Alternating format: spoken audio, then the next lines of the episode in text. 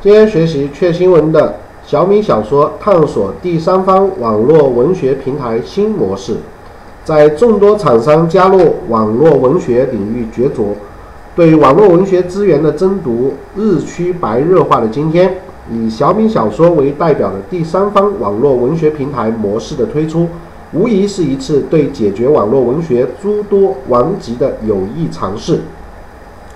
小米杀入网络文学新模式引人注目。今年八月以来，伴随着腾讯、百度以及新浪等的进入，网络文学市场逐渐热闹起来。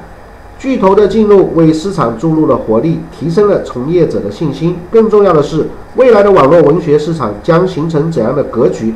这些航母级别的厂商将为行业带来哪些新玩法？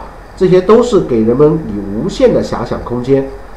就在人们被巨头登场的炫目灯光晃得眼花缭乱的之时，一直以特立独行著称的小米科技不声不响地推出了自己的网络文学服务。二零一三年十月三十一日，小米小说原创网络文学应用正式登陆各大安卓市场。据悉，这是小米首次涉足网络文学领域。更引人注目的则是小米小说运营模式的与众不同。小米小说。自己不做自有内容，完全客观公正的运营第三方网络文学内容。小米小说目前囊括了纵横中文网、看书网、潇湘书院、红袖添香、小说阅读网等超过三十家内容提供方的网络文学内容。消息一出，立即引发了市场的广泛议论。就在各大网络文学平台对大神。们虎视眈眈，忙着争抢作者资源的时候，小米阅读第三方网络文学平台的经营模式的确让人眼前一亮。然而，这一模式推出的缘由却让人匪夷所思：是深思熟虑之后的决定，还是摸着石头过河的尝试之己，亦或是只是一个噱头呢？小米如何做出选择？用户说了算。小米小说是小米旗下的网络原创文学阅读品牌，由小米旗下多看科技开发和运营。后者以数字阅读服阅读服务起家，其综合书城多看阅读已在业界建立了一定的品牌声誉。其电子图书产品以质量、内容上乘、排版精致美观著称。今年三月，多看阅读上线原创文学频道。在这种情况下，为什么还要再搞一个网络文学 APP 呢？对于这个问题，多看科技运营副总裁周春雷表示，多看科技团队通过研究发现，对于原创网文有需求的用户与对正版电子图书有需求的用户重合度不高。原因在于原创网文在出版发行模式、阅读习惯等方面与传统图书有较大的区别。原创网文的用户看重的是图文的更网文的更新的速度，在题材内容上相对固定。此外，原创网文与传统电子书在用户的年龄层、用户对作品的互动需求以及产品计费模式上也存在区别。鉴于此，多看科技团队认为，虽然同属于数字阅读领域，但多看阅读毕竟是做电子图书起家。其运营模式整体风格难以接过兼顾网络文学，于是为了向这一领域的用户提供更好的服务体验，满足其个性化的需求，他们决定再单独开发一个网络文学 APP。不过，多看书城的原创频道会继续更新下去。在多看科技团队看来，是否要开发一个产品，取决于用户的需求。如果有一天我们通过数据分析得出这个频道的用户越来越少，会考虑把它关闭，但现在还不错，看数据吧。术业有专攻，专注于网络文学渠道的建设。我们不会签约作者，也不会买内容，我们所揭露的就是一些原创文学网站，跟他们签约。周春雷这样解释小米小说的第三方网络文学平台模式。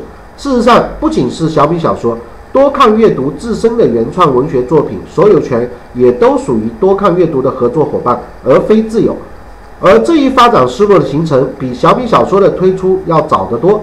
第三方平台的思路源自多看阅读早期自助电子图书的经验。我们刚开始做图书的时候，出版社的朋友也担心我们做内容，但是几年磨合下来，我们之间建立了相互的信任，而且明确了一点：既然我们能够做好裁判的事情，又不去做运动员，这样做非常的公平透明。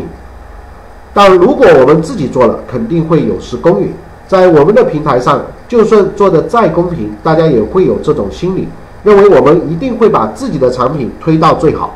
周春林是这样说的：小米小说的创意构想形成于一年前，从一开始，产品开发团队就坚持做这样一种模式，不做内容的生产方，不去签约写手，而一心一意致力于做好渠道。这样做好处不少。首先，小米可以更专注，这种专注有两层含义：专注于提升渠道质量，专注于服务好小米手机的用户。其次，不做原创文学，就回避了与其他厂商的竞争。因此，接近百分百的原创文学网站都愿意与我们合作，因为对他们来说，多了小米手机这样一个巨大的渠道。我们跟他们没有竞争关系，因为我们没有签约作者，大家只有来分成，相互之间没有戒心。从创业初期，多看科技就坚持第三方平台的思路，现在这一思路已经实现，而未来他们还会坚持做下去。事实上，通过长期深耕数字阅读领域，多看已经建立了一支相当专业的编辑和内容人员队伍。做到今天，多看希望将自己的专业性更加的体现在调研用户需求方面。而自发产生内容不仅与多看的渠道思想相悖，巨大的投入成本也需要考虑。在多看科技团队看来，理想中的第三方平台应该是包括出版社、杂志社以及第三方文学网站在内的各家内容提供者百花齐放的舞台。平台提供者则专注于做好渠道，调动厂商的积极性，共同为用户提供更好的服务。平台化运营将优势资源一网打尽。纵观整个移动阅读领域，只要是中小型以上的公司，就都有自主做移动端的能力。可以说，技术门槛对厂商而言已经不在话下。既然如此，为什么众多网站会选择与小米小说合作呢？而不是自己开发 APP？问题出在资源上。一方面，作品内容同质化是目前网络文学领域的严重问题。从题材来看，目前都市、情感等题材的作品最受欢迎。至于玄幻、军事等题材，读者数量虽难以与前者相比，但也相当的可观。然而，从运营角度考虑，单个文学网站难免重视前者而忽视后者，从而影响了后者的用户体验。